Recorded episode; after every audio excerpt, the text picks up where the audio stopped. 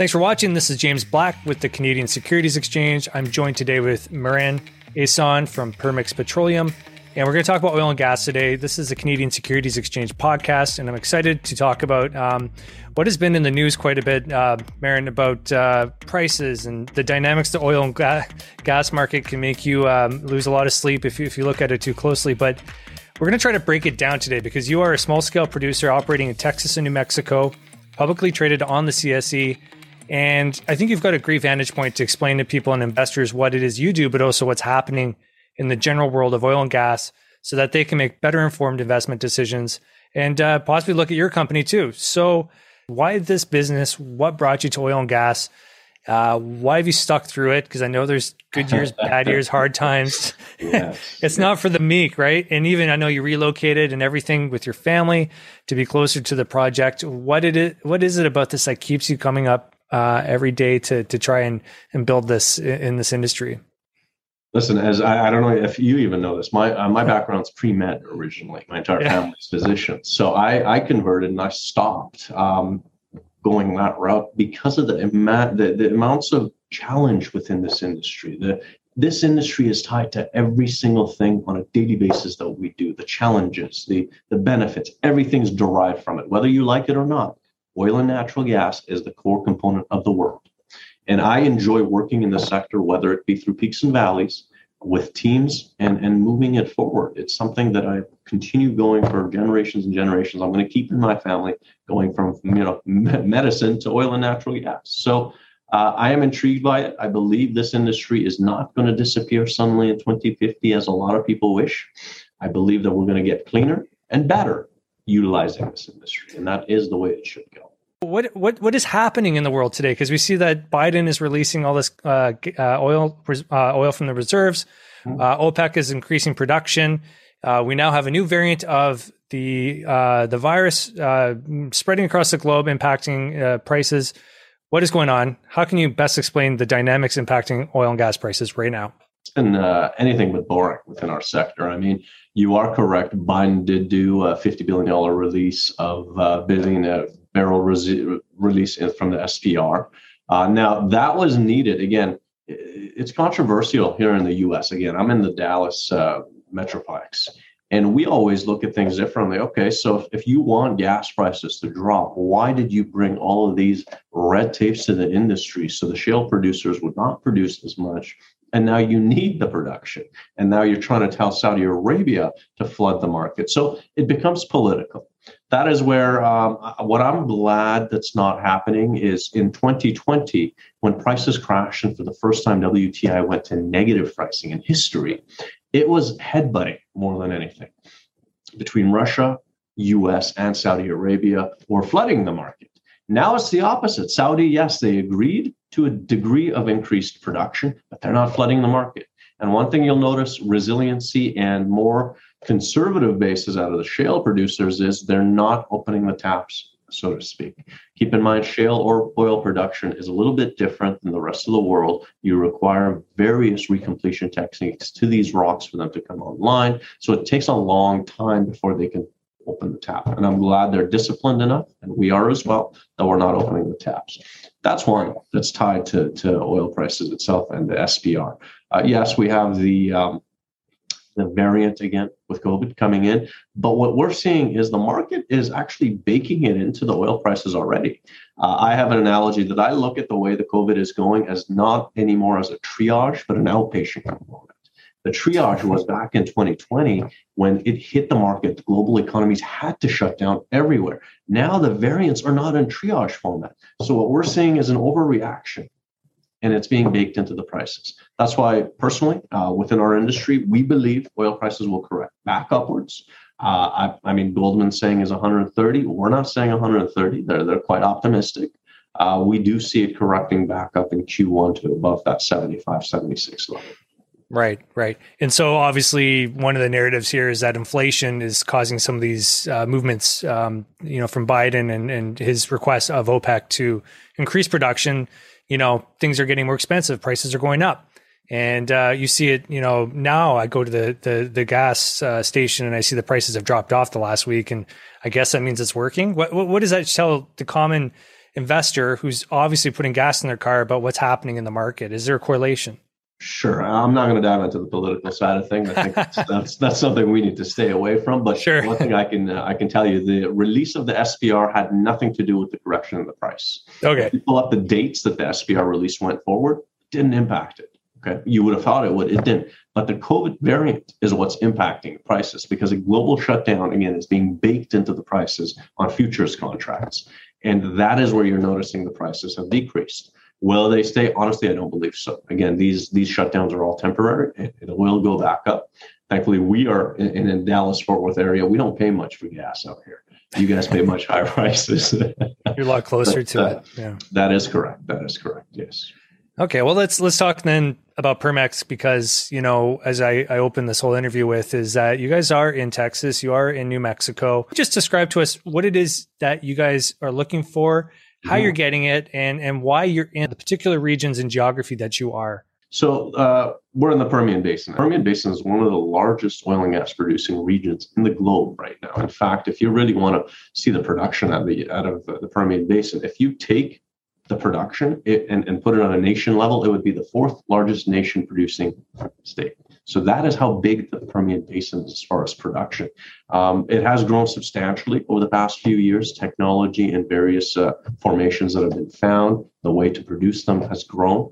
And, and Permex has looked at this region for quite some time. In fact, we started looking back in 2012 but the prices were at a premium, so we did not get involved. In fact, we waited and waited until 2014 and 15 and started accruing small positions in the Permian Basin and have continued growing in that space. Now, yes, we're a junior oil and gas company, but our operations are actually vast. Uh, we've had quite a bit of shareholders come out to the fields, review the fields, and our operating side, we own 11,700 acres. That's over 12 contiguous acres that we own in this region, and that is a large amount. Uh, as a company, we've looked at this area as low capex, low opex to a degree, the formations that we target. And that is why we've continued in this region. There is no better area to invest to get the highest return when oil prices are correcting upwards. And we've done that.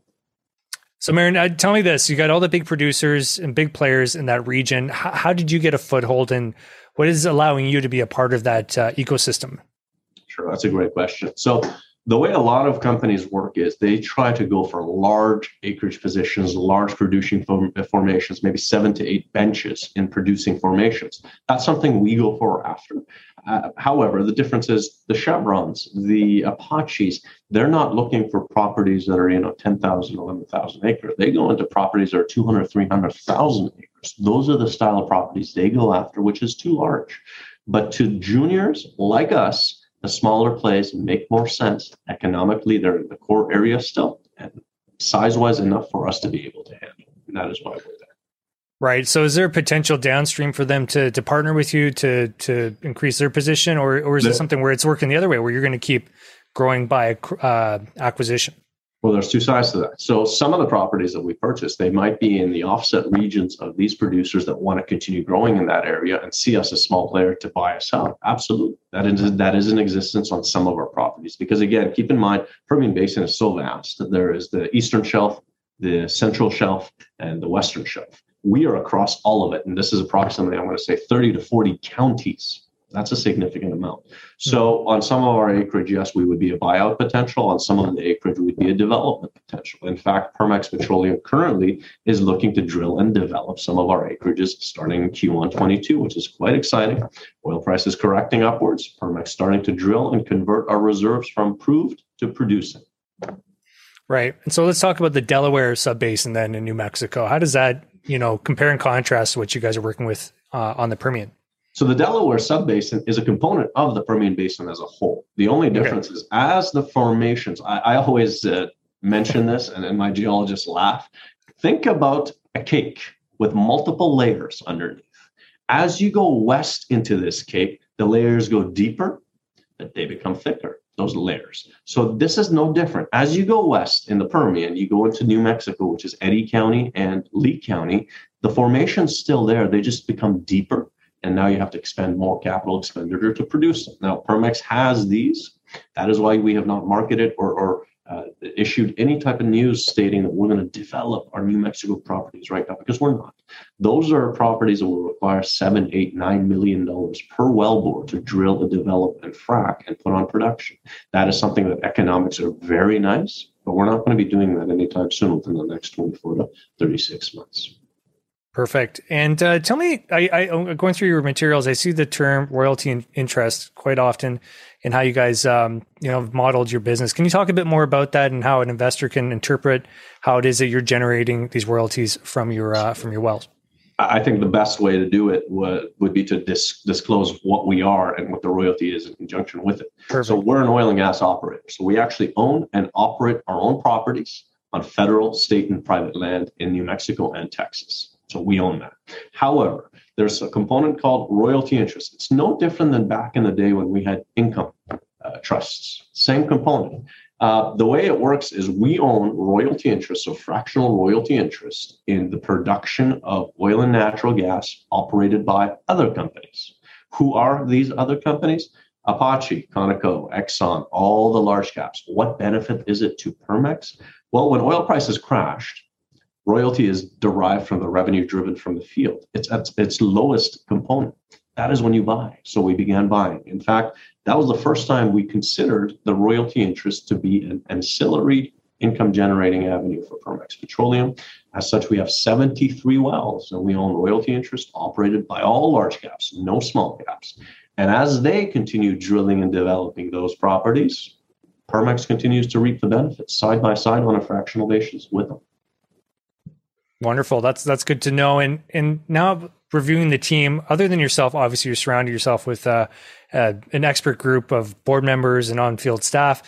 One name in particular that I know you wanted to discuss today was JP Bryan, and um, JP obviously brings uh, a real depth of experience. I'm just reading off his bio here, but Texas Entrepreneur of the Year in 1994 and Canadian Oil Producer of the Year in 1995. Um, I assume they don't hand those out like candy. What what is it about JP that um, you know, what does he bring to your team, and why are you excited to have welcomed him uh, recently to to your board, or JP, I should say, as an advisor? Yeah, J, JP's involved in the oil and gas sector for for decades, and I, I, think the most notable one for Canadians, since we are on the Canadian Security Exchange, is Gulf Oil Canada. If we pull up Gulf Oil Canada in the '90s, they used to be the fourth largest oil and gas producer. However, it was going bankrupt, so they were seeking an individual with expertise within the sector to come in and fix the problem. JP Bryan left Houston and moved to Calgary and began um, working the company on uh, and, and essentially fixed Gulf Oil from a bankruptcy to a $3 billion company back then. He was a savior of that industry. Now he has come back to Houston. He has continued in that route. He is quite uh, involved in various oil and gas companies internationally as well. And we are proud to have him as an advisor and a board member to join Permex to continue in our drilling components. So as we begin drilling and growing this company, to have someone like JP Bryan be involved, and this is not a passive board member, he's an active board member, it's great to have. Yeah, and, and that's why I want to stress advisor. It seems to me, based on our discussions, he's very hands on and wants to get his hands dirty. Yes. Uh, no pun intended here, and, and just just help out. And that's that's fantastic to have that uh, wisdom at your disposal. How do you see this industry cleaning up, or at least perceptually being cleaner? We can we don't have to debate whether you know what's dirty versus other things. It's just that obviously the oil and gas industry has been targeted with with a perception, they and. You know, any comments you have on that, or, or what you? What I have you a lot of comments on that, but we won't jump into them. Honestly, though, the way you have to look at it is the dirty oil the, the industry used to be 30, 40, 50 years ago. It is no longer the same oil and gas industry. With the amount of regulations put in place, it is not the same oil and gas industry that it used to be. Between, for instance, in Canada, honestly, I believe Canadians are one of the cleanest producing oil and natural gas operators out there. But unfortunately, that's not the way it's perceived pulling up the US. I mean, from a transportational standpoint, transporting oil and natural gas, the safeties associated with it, with the saltwater disposal facility injections, with the clean water separation, we have done so much in this industry to clean it up in, in comparison to 30 years ago, and there's still more room to do so. So I do not believe this industry is dirty.